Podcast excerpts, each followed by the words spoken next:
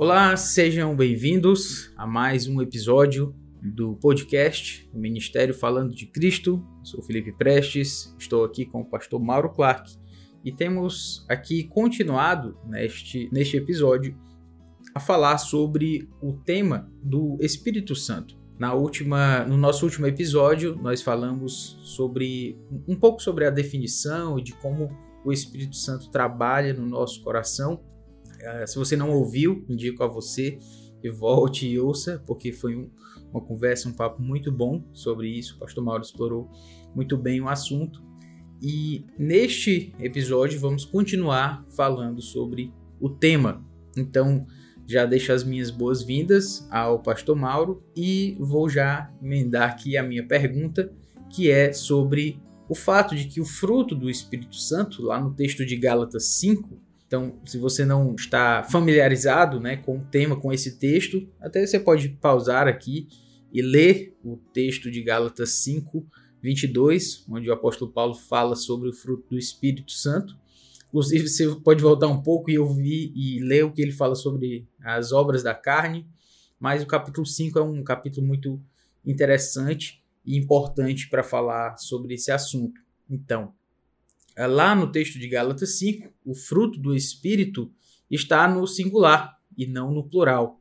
Isso, é, a minha pergunta é se o pastor Mauro acha que isso traz alguma diferença relevante para a interpretação do texto de Gálatas, já que o fato de que o apóstolo Paulo menciona são vários, várias virtudes: amor, alegria, paz, longanimidade. Então ele vai seguindo essa sequência, são virtudes mas quando ele se refere a esse grupo de virtudes, ele fala o fruto do Espírito Santo no singular.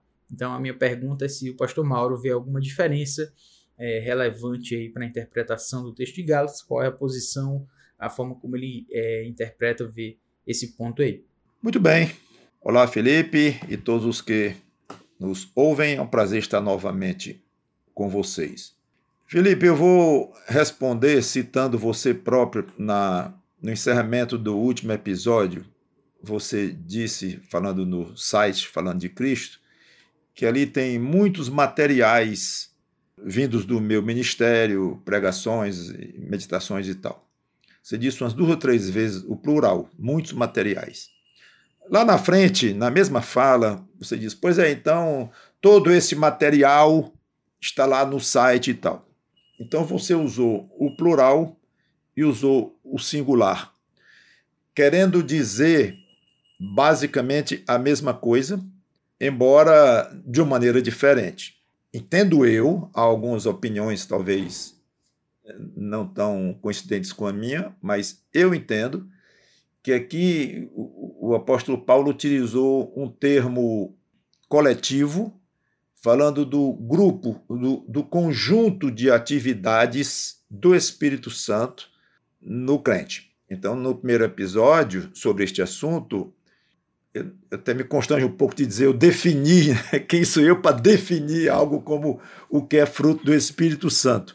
Mas eu coloquei ali como sendo o, o fruto do Espírito Santo é, a, as atividades do Espírito Santo na vida, no, no coração, na alma do crente.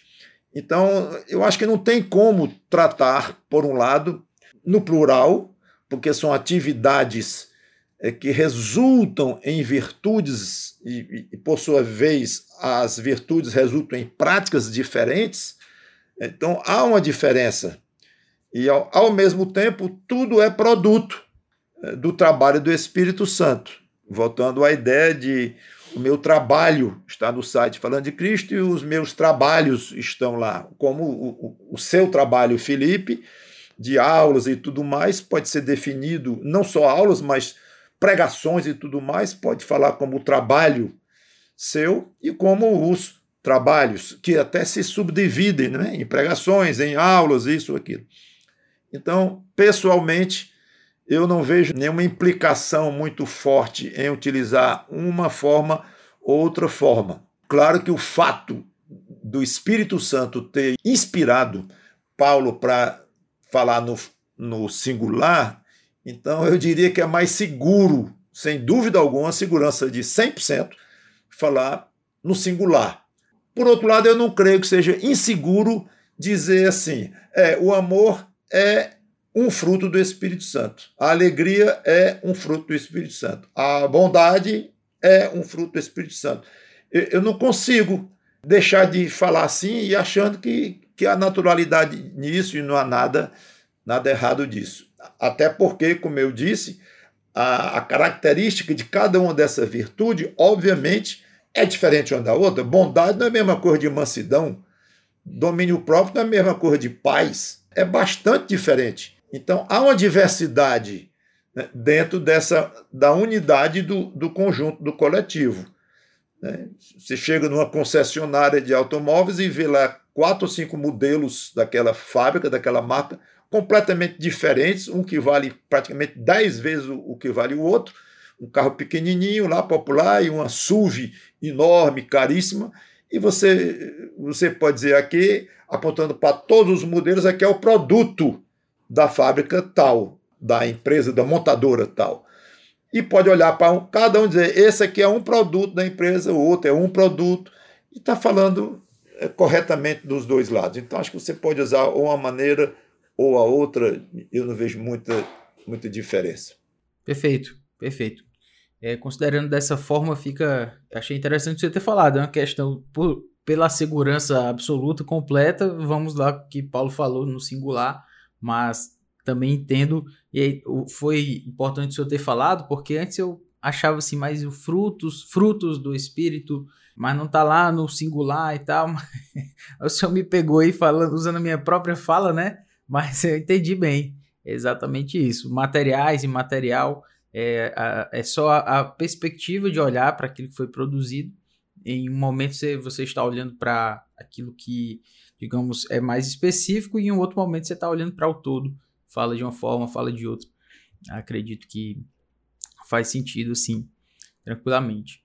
Muito bem, pastor. Então, tendo passado essa, essa consideração, digamos assim, mais técnica, é, agora eu acredito que seja a hora de nós falarmos sobre considerações mais práticas em relação ao fruto do Espírito. Técnica que eu quero falar, obviamente, porque estamos falando aí da palavra no singular e esse, essa conceituação teológica e tudo.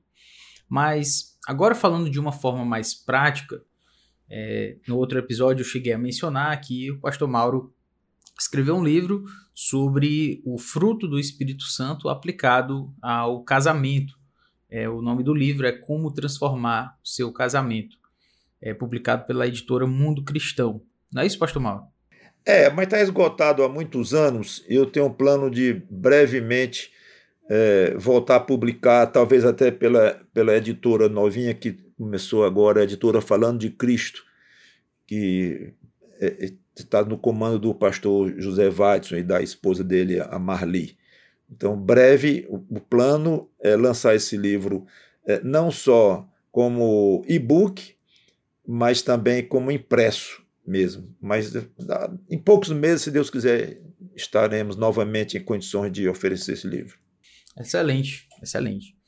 E como falei, neste livro, o pastor Mauro explora o Espírito Santo a questão, a, a atividade, melhor dizendo, do Espírito Santo em relação ao fruto do Espírito aplicado ao casamento. E a minha minha pergunta é se o pastor Mauro poderia trazer para a gente considerações práticas para que o fruto do Espírito prevaleça contra as obras da carne, porque como eu mencionei lá no início, né, Gálatas 5 fala do fruto do Espírito, mas ele fala também sobre as obras da carne e que e fala menciona essa luta né, que o crente tem entre a carne e o espírito.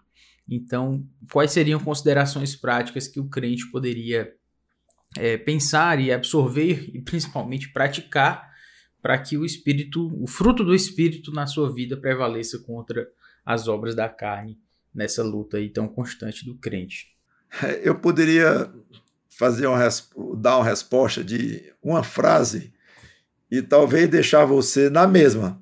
Felipe, a resposta é facílima numa frase só, que está lá em, no próprio texto, né, que fala da concupiscência da carne e do, do, do poder do fruto do Espírito, lá em Gálatas 5,16, quando Paulo diz: Digo, porém, andai no Espírito, e jamais satisfareis a concupiscência da carne. Então eu poderia dizer, claro, Felipe, que eu tenho considerações práticas para que o fruto do Espírito prevaleça contra as obras da carne. Está lá, Gálatas 5,16, é o crente andar no Espírito. Pronto, passo para outra pergunta. Só que, eu, como eu disse, seria uma resposta muito rápida e absolutamente segura, citando literalmente Gálatas 5,16, mas eu tenho certeza que você diria assim, mas pastor Mauro, dá para falar um pouco sobre esse andar no Espírito, né? Porque é, é, realmente é, é que eu acho que, que você quis perguntar. É, como andar no Espírito na prática? Já que a indicação para prevalecer contra as obras da carne é andar no Espírito. Mas o que seria isso? É, mais ou menos eu já considerei ao falar no primeiro episódio, eu, eu falei do desejo do Senhor Jesus Cristo de ser totalmente dirigido pelo Espírito Santo e que ele é o nosso grande padrão, padrão máximo, exemplar, e nós gostaríamos de fazer tudo como ele, incluindo aí a, o desejo de ser totalmente possuído, dirigido, orientado pelo Espírito Santo. Então eu começaria por aí a, a resposta. Consideração prática para o Espírito Santo prevalecer em nós, deseje o Espírito Santo tenha vontade de ser possuído pelo Espírito Santo sem medida, como Cristo foi, que seja dado a nós sem medida, usando a expressão bíblica, é, sabendo que nós não vamos conseguir isso jamais nesta vida por causa da, da carne que está em nós, também não, não tem jeito. E ele não teve esta restrição, apesar de que, também repetindo o que eu falei, a resistência dele às tentações foi uma resistência real, heróica e extremamente bem recebida por Deus e creditada a ele como sendo de grande fidelidade dele ter se mantido puro, mesmo não, não contaminado pela carne quando veio este mundo, gerado que ele foi pelo Espírito Santo, mas ele resistiu bravamente e deve ser também um, um padrão para nós. Mas então, voltando, o desejo dele não era impedido por nenhuma obra real da carne que ele tenha feito, produzido ou praticado. Nós somos impedidos. Mas, quando o Senhor Jesus Cristo diz: Sede vós perfeitos ou completos, como é o vosso Pai celeste, nós sabemos que é impossível aqui nesta vida, mas Cristo mandou e é um alvo espetacular. Claro, mesmo que nós saibamos que nunca alcançaremos nesta vida, mas quando estivermos com Cristo e com o Pai Celeste, sim, nós seremos como Ele, mesmo ainda guardando proporção, lógico, entre criatura e Criador. Mas então, nunca teremos o Espírito Santo sem medida como Cristo teve, mas creio que deve ser um alvo, um desejo interno muito sério. Então eu começaria por aí. não sei se você tem notado, Felipe, que muitas das suas perguntas ao longo das várias etapas do podcast, eu vou para a origem, né, e vou lá para o coração, porque eu, eu não vejo outra forma de encarar. Se eu gosto da palavra essência, já essência, percebi que é um caminho comum mesmo. Demais. E, e eu, eu me impressiono cada vez mais com a, a presença fortíssima do conceito de que Deus vê o coração em várias partes do Velho Testamento, do Novo Testamento, às vezes explicitamente, às vezes implicitamente, mas é impressionante. Está lá para nós vermos, está nos nossos olhos e, quase que gritando aos nossos ouvidos o Espírito Santo, dizendo: olha, olha o seu coração. Né? Então, a primeira consideração prática que eu vou dizer é desejar o fruto do Espírito em nossa vida. E eu acho que desejar é prático. Tudo bem, não é uma ação externa, mas é uma ação interna. Envolve pensamento, envolve alinhamento de, de intenções, e de consciência, envolve é, é toda a nossa estrutura aí cerebral, mental. Então, eu não, eu não diria que isso não é prático. Não, prático tem que ser uma obra, tanto quanto você dá uma esmola, você é, repreender um irmão que está em erro, você alguma coisa bonita, correta, é, é que você faz efetivamente. Mas a, a, a, obra começa dentro do coração, já começa a ser obra ali. Então, a primeira consideração prática é desejar. Muito, é, desejar o quê? Que o Espírito Santo seja dado a você sem medida, sabendo que não será, mas vamos dizer então assim, numa medida cada vez maior, mesmo que seja pequena pela sua carnalidade, pela minha carnalidade, mas querer progredir nisso e que seja cada vez maior.